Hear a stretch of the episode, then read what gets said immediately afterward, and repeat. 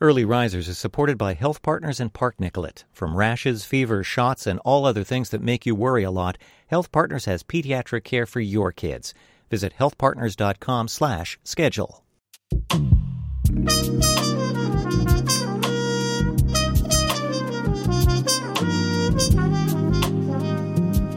From Little Moments Count and Minnesota Public Radio, this is Early Risers, waking up to racial equity in early childhood.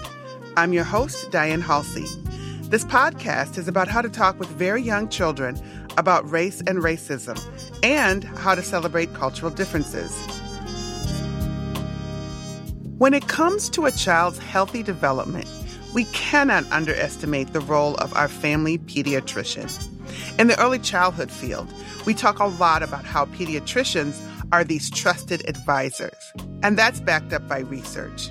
According to a 2016 survey by the child development organization Zero to Three, parents of children under the age of five reported being more likely to follow parenting advice from a medical provider than from close friends or even extended family. So, what happens when a pediatrician starts giving advice to families about how to talk to young children about race? And I try to frame it that way. Like, as parents, you guys want to be the ones that have these conversations. If you don't, if you want to put your head in the ground, that's your choice. But then they're going to get that information from somewhere else. You know, they're not living in a bubble. Dr. Nathan Chomilo is a practicing general pediatrician in Minnesota with Park Nicollet Health Services and Health Partners, which provides financial support for this podcast. Dr. Chomilo wears other hats as well, including serving as medical director for the state of Minnesota's Medicaid and Minnesota Care programs. I first met Dr. Chomilo several years ago when he and I were appointed to serve on an early learning council run out of the governor's office. One of my first impressions is that he had a keen understanding of early childhood and compassion for the patients and families he serves. In all of his work, Dr. Nate, as I like to call him, has been a leading voice around health equity. A few years ago, he started incorporating conversations about race into his annual wellness checkups with children and families. This isn't something he was trained to do when he was coming up as a doctor. Now, he's encouraging other medical providers to have these conversations in their practice as well. He's also been pushing the medical field to reckon with a long history of structural racism in medicine. Dr. Chomilo grew up in the Midwest in a mixed race family with roots in Cameroon. Both of his parents worked in healthcare. We started our conversation by talking about Dr. Chomilo's earliest memories around race and racism as a child. Being the son of immigrants and my dad he's admitted since that he didn't really know he was black until he came to the U.S. You know, as a young man, uh, because that wasn't just a concept, you know, familiar to him growing up in Cameroon and West Africa. Um, there wasn't a lot of explicit discussion about race, right? Um, and so for me, like one of my earliest memories of realizing I was being othered, if you will, uh, mm-hmm. was when I was around six or seven growing up in Joliet, Illinois. And there was, you know, two instances, one where another child on the bus, you know, made a derogatory comment uh, about me uh, in regards to me being black. And then the other was our next door neighbor, who was a gentleman who I remember to be, you know, a, a bit older than my parents mm-hmm. and had one of his granddaughters over visiting. And we went over thinking, oh, there's another friend to play with. And he uh, came out and said, you and words, get off my lawn if you ever come back here again, I'm going to shoot you with my shotgun. Oh my goodness. And you were how old? And I was like seven and with, with my little brother who was two years younger than me. And I remember it escalating to the point that like my parents called the police, you know, they got upset about it, but, um, I don't recall much else coming from that. But both of those incidents happened while living in, in Joliet, Illinois around that same age. And, and that, that's how I was introduced to, you know, being othered because of the color of my skin. Yeah. It actually sounds pretty traumatic. And we learned that oftentimes children of color, their first realization about race is not always a positive one. So, yeah, thank you for telling us that story. I'm just curious did incidents like that come into play as you decided that you wanted to be a doctor? Yeah, I can't say that I was thinking about incidents like that when I decided I wanted to become a doctor. I was thinking more about how in watching my dad, who's a pharmacist, my mom, who's a nurse, interact in their day jobs as well as uh, in our community. Folks are always asking them for help navigating the healthcare system. And I really wanted to do something that was helping people. And I really liked the idea of being able to help the community as well. Um, and so that was kind of, you know, what I was at the front of my mind when I was entering medicine. But I, in medical schools, where I really started learning about what, you know, it's called the social determinants of health, right? All these other factors mm-hmm. that impact one's health and opportunity. And I think that's really what started to open my mind to, you know, not just looking at disparities in health along lines of race, but like what are the factors contributing to that. And that is yeah. in part what led me, you know, eventually to really digging into how uh, we socialize children around race and how that really does impact their health, you know, short term and long term. Now that's really interesting. So did you actually like take courses at all in medical school about racial bias and how we learn about racial bias? I'm just curious about how you learned all of this. Yeah, no, no. Unfortunately, uh, there were no such courses. I, I, would have been very interested in taking them had mm-hmm. they been available. And I honestly don't know if there are even today. Yeah. Um, you know, not, at least not part of the required formal curriculum. You know, for me, it really, I point often to Philando Castile's murder, mm. right? And having to do, you know, some reflection as I was actually asked to come and talk and share my experiences being a black man in America and in medicine and during those periods, really kind of reflecting on, you know, what could we do as physicians to address structural racism? Mm-hmm, and mm-hmm. even more concretely, like what can I do as a pediatrician to uh, really impact the development of racism? Because that is probably one of the reasons I've been drawn into public health as well, is because pediatricians, a lot of our job is to really set kids up for a long, healthy, you know, productive life. And so we, are really trying to stop problems before they begin.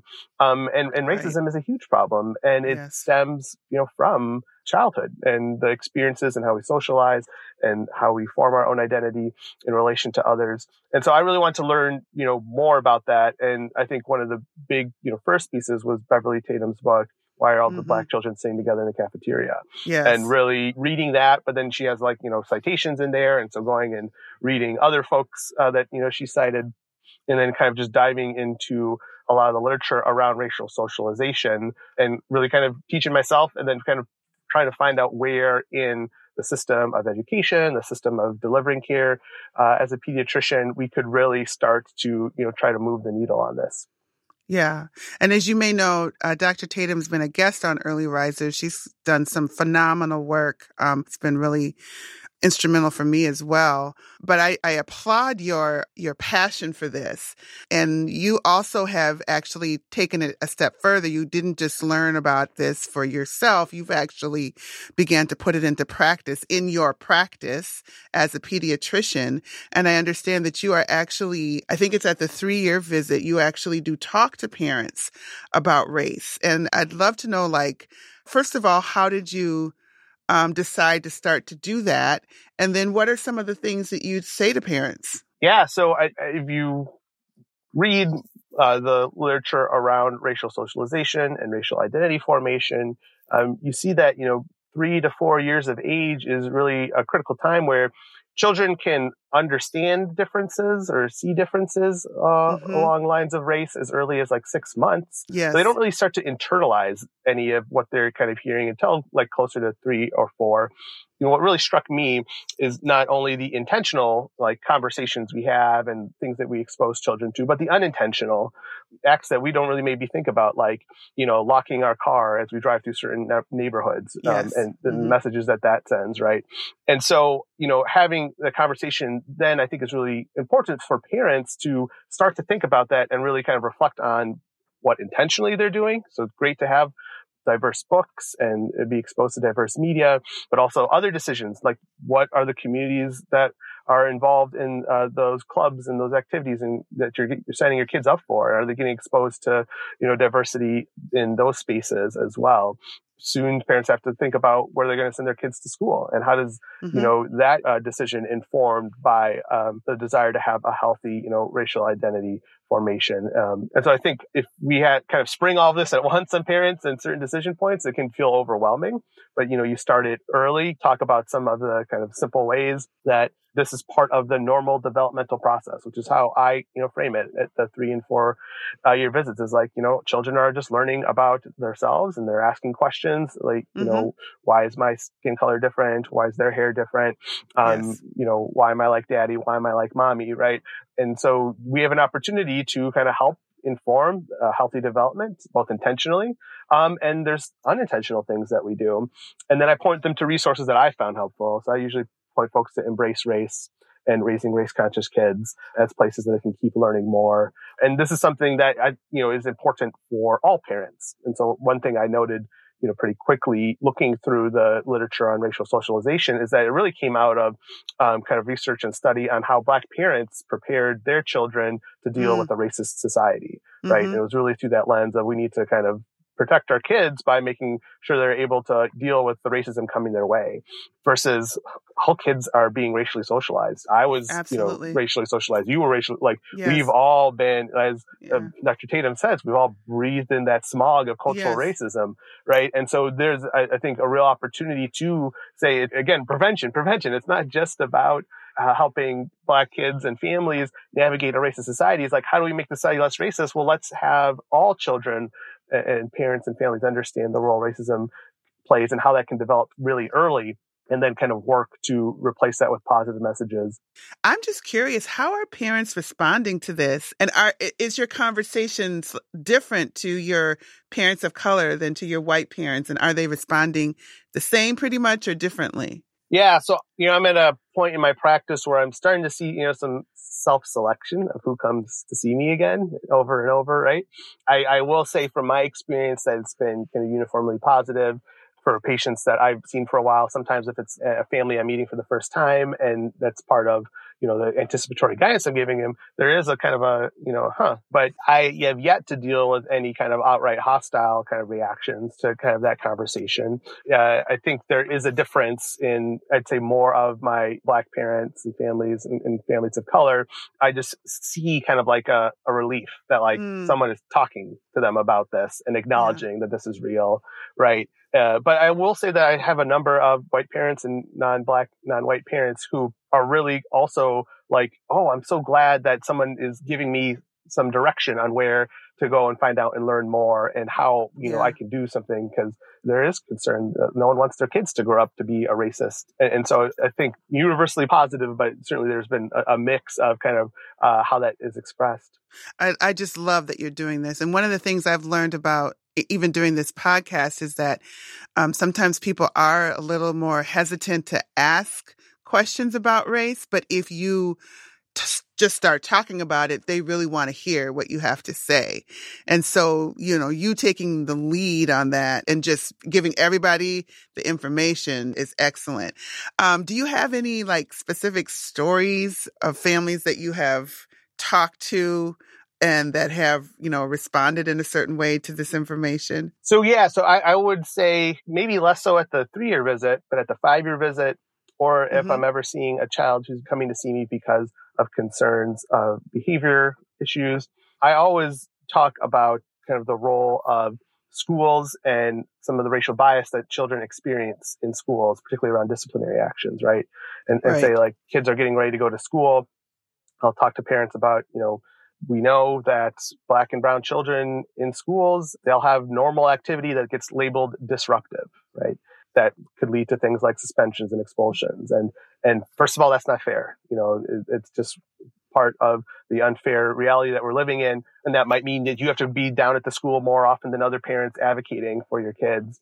But I do want you to know that if you see concerns being raised at school that you don't see at home, and they're starting to talk about suspension or expulsion, please, you know, reach out and talk to me and we can have a conversation and really figure out what is that concern that mm-hmm. the school is expressing and kind of reframe it through kind of a developmentally appropriate lens because it really is important to children's health and well-being that they feel safe at school and that they feel that they can be themselves at school to reach their full potential. And I have had parents you know, really uh, almost break down like that someone is like acknowledging like this is happening. And, that, and then they start to share experiences that they had in preschool yes. um, or in daycares.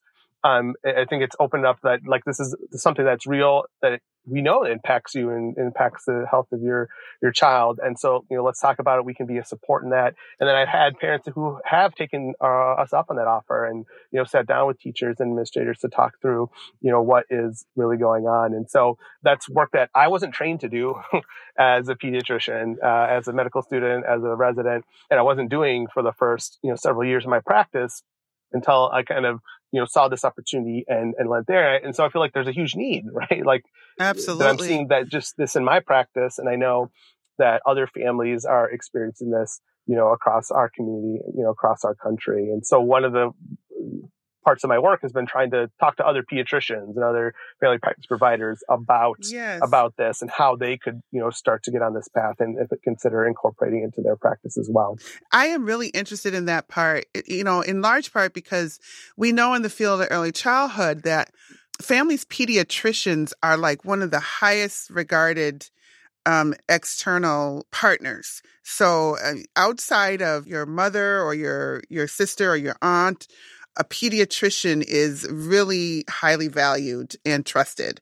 And so if you're able to come to your pediatrician and be able to talk about how do you talk to your children about race and how do you deal with issues around race, um, that can be a huge partnership, long lasting, and and is, that's what I'm hearing you say. And so I am really curious to hear how other pediatricians are responding to you, encouraging them to also incorporate this into their practice. Yeah, I think uh, most are very excited and have a lot of questions, right? Because you know the way we're trained, yeah. and appropriately so, is a lot of evidence has to be laid and a lot of groundwork has to be laid before practice actually changes, right? Um, and right. so folks think you know it makes a lot of sense when you kind of talk about the overall idea and the approach to it, but then folks really want to be able to point to you know, either specific policies that from the American Academy of Pediatrics or specific pieces of literature that talk about a specific intervention. And I'd say, um, it depends on, to some extent, the uh, racial background of the provider. So like there's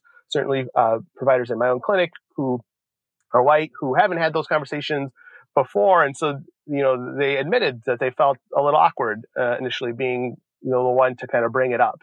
And we always have to be cognizant about the kind of power dynamic that exists in an encounter between a physician and a, and a patient. But uniformly, they said when they've done it, parents of patients have really appreciated having, you know, that space to talk about it, to understand how it fits into their child's health.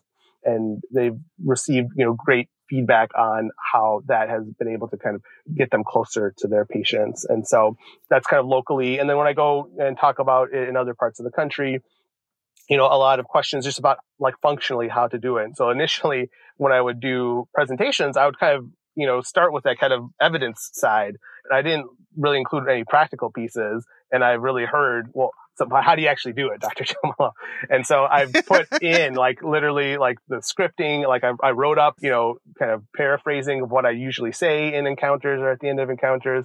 I put up even like phrases I put in to the medical chart to kind of direct parents to the different resources. And so I think that shift has really helped folks be like, oh, okay, so this, this is something that I'm, I'm kind of already doing pieces of this. It's just incorporating this into the messages and, and guidance that I'm already giving. So, so tell us what is in your script. Because I think what I've learned is that we as adults don't really know how to even start the conversation. Sometimes we even need people to feed us the words to say, because um, we have not been taught how to talk about race. And so, what do you say to parents? Yeah, yeah. So I'll I kind of already did a little paraphrase of uh, the one at school age checkups, but um, I'll, I'll kind of read it for word here from my slides.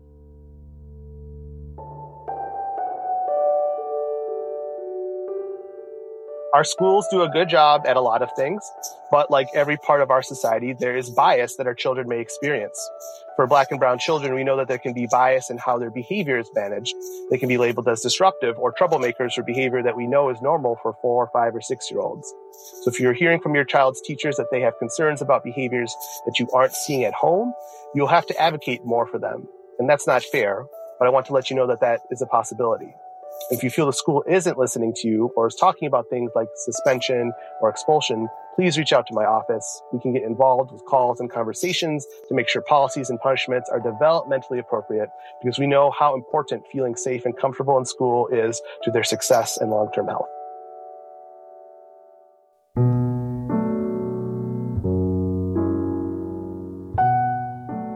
I'm Diane Halsey, and you're listening to Early Risers, Waking Up to Racial Equity in Early Childhood.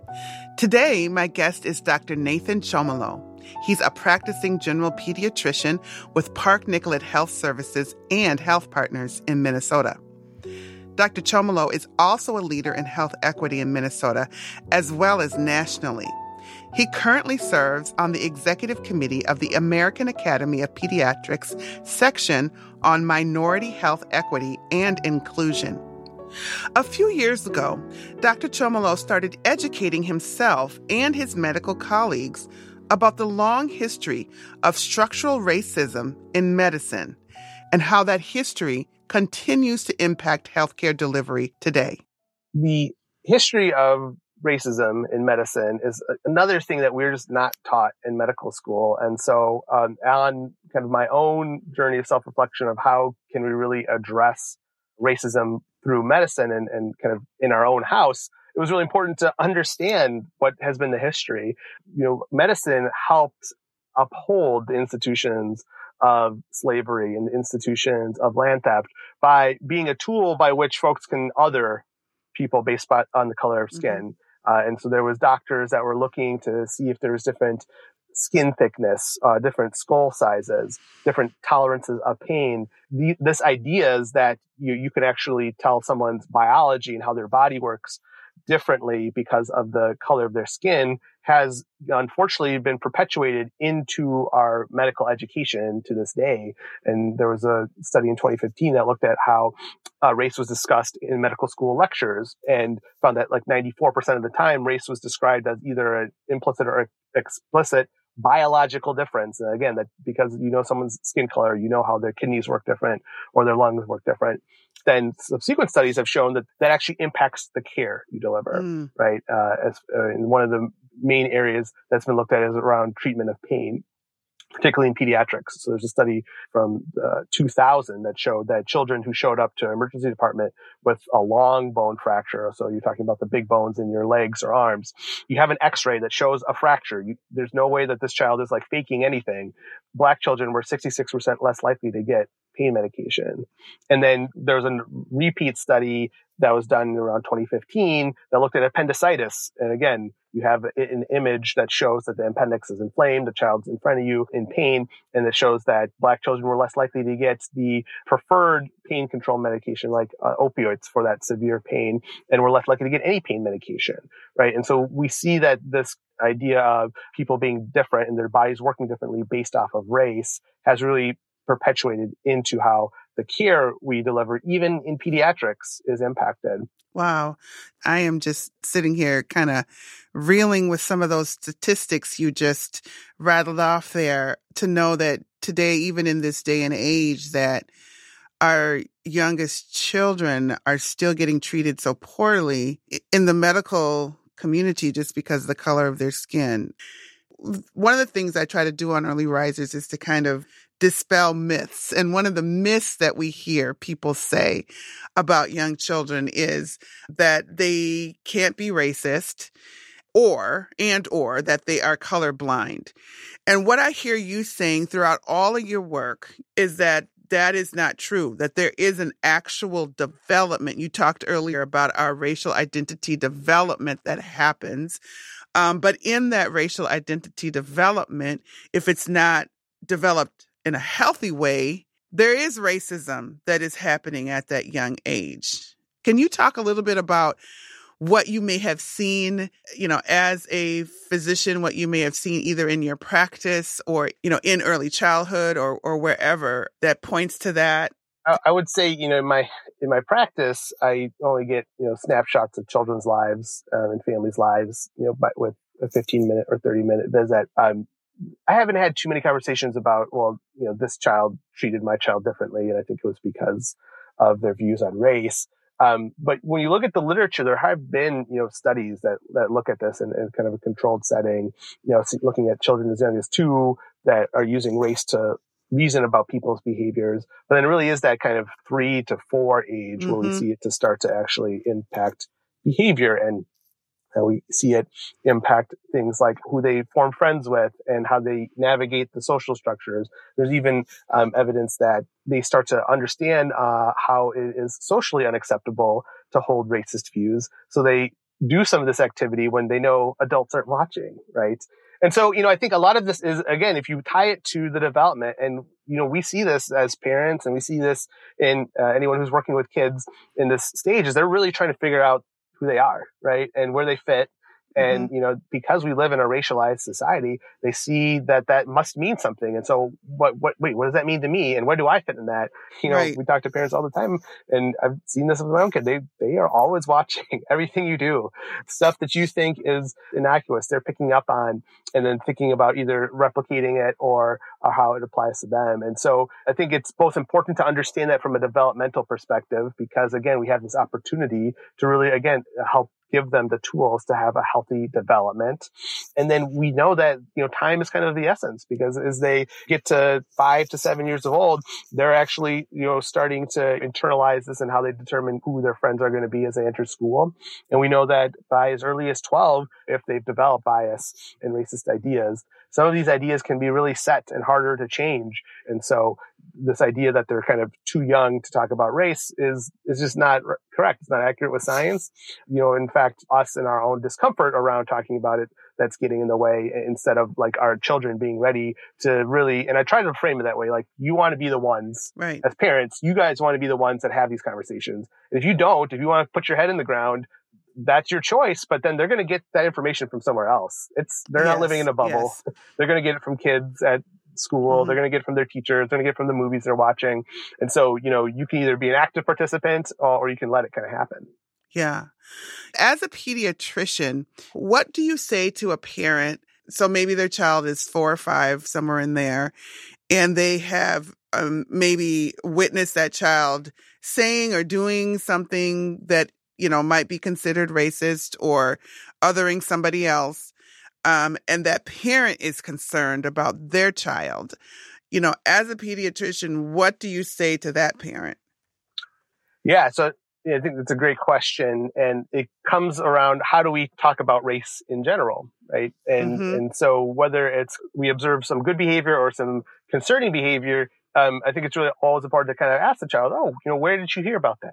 Or mm-hmm. wh- wh- why did you do that or did you see it done elsewhere and then you can kind of work with them and kind of talk through okay well how do you think that made the other person feel and was that fair and so we often talk about, you know, at this age, we are talking about those concepts of kind of fairness and unfairness, right? And that's kind of one of those first concepts we can uh, have kids really start to grasp that sets the stage for talking about things like racism, like misogyny, uh, xenophobia, mm-hmm. and, and others. And then kind of talking about like, well, next time that happens, what's something different you can do really? And kind of, you know, go through that whole step. And, you know, children as young as um, four or five can start to engage in that understanding and think about it. And then I also kind of point out to parents that like after you have that conversation, don't consider it done. Mm. Like they're going to keep thinking about it. Um, yes. You're probably going to keep thinking about it. So come back to them like a couple days later, a week later, and say, you know, remember when we talked about this? You know, this is what I've been thinking about since. How have you thought about it? Uh, and and kind of keep building that conversation from there. So I think you know that's real those, important. Those are those are core ways to try to you know not only deal with issues with racism, but really any of these kind of behaviors that we're really concerned about. Yes, that's real important. Continuing that conversation.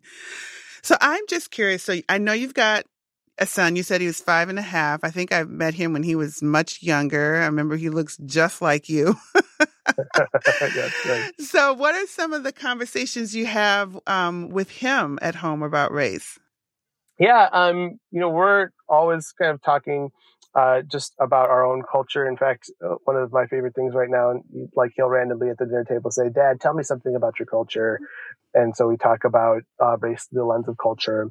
My wife is white, and so we've talked about you know how uh, my skin is you know kind of brown, black. My wife's is white, and his is kind of golden. Uh, so his skin is a little bit more like mom's, mm-hmm. but his hair is more like mine. Mm. kind of longer and curlier, kind of talking about those differences and how that they're just part of our family, our family story. Yes.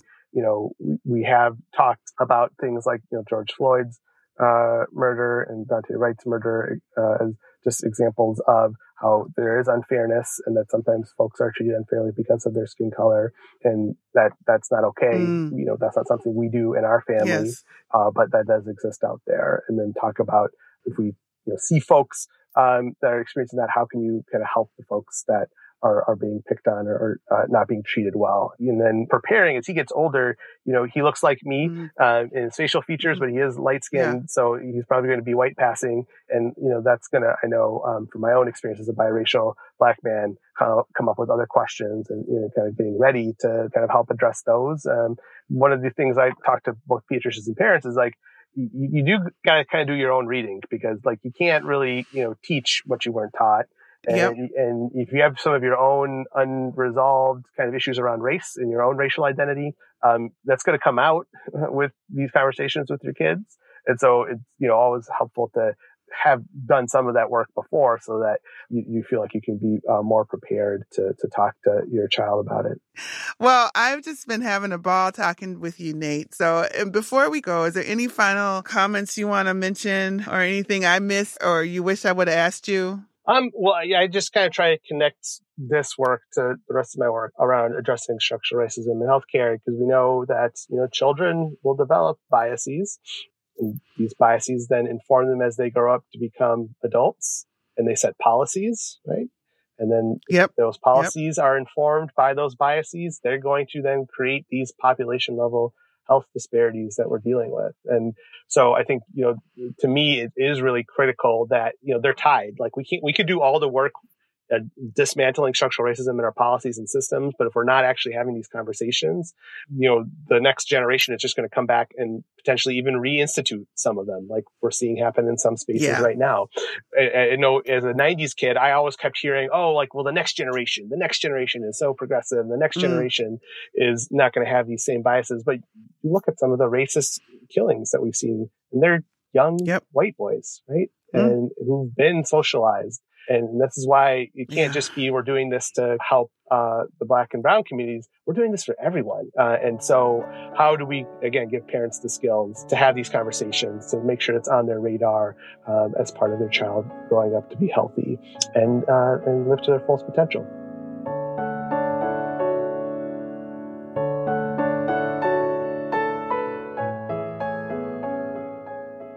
Dr. Nathan Chomilo is a general pediatrician with Park Nicollet Health Services and Health Partners.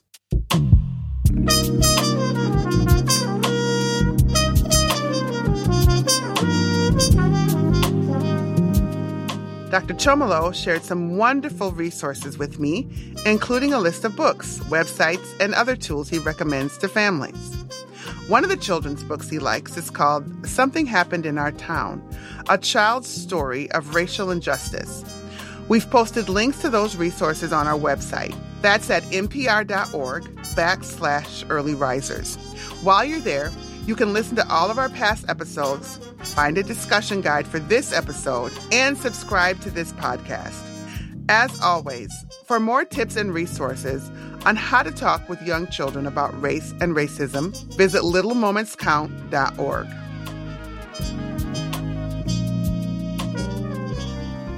Early Risers is hosted by me, Dianne Haulcy.